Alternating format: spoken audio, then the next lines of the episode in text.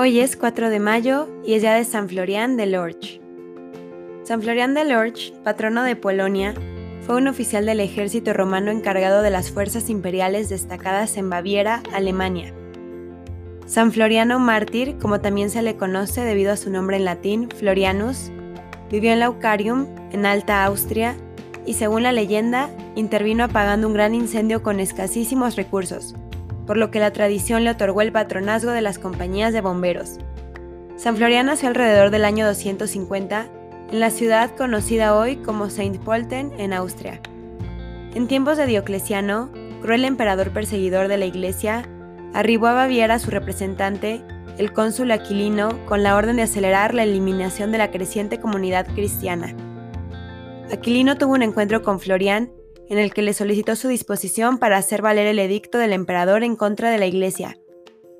Florian se negó rotundamente ya que él mismo era un converso a la causa de Cristo y sabía que muchísima gente en toda la región estaba en su misma posición.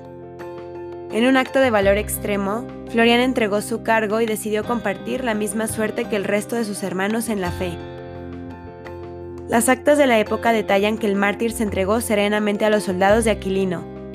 Después, se negaría públicamente a adorar a los dioses romanos, por lo que sería azotado hasta quedar despellejado.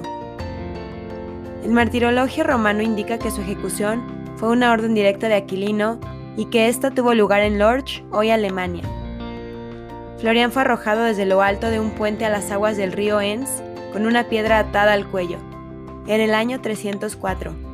Posteriormente, sus reliquias fueron trasladadas a Roma, el Papa Lucio III en 1138 regaló una parte de ellas al rey Casimiro de Polonia y al obispo de Cracovia. Desde entonces, se considera San Florian patrono de esa nación, así como lo es de la región de Linz, Austria. Hoy es posible venerar sus restos en Cracovia, Polonia, en la iglesia que lleva su nombre. Este santo aparece generalmente representado con una cubeta de agua en la mano, en alusión a la leyenda según la cual apagó un incendio él con tan solo una cubeta de agua.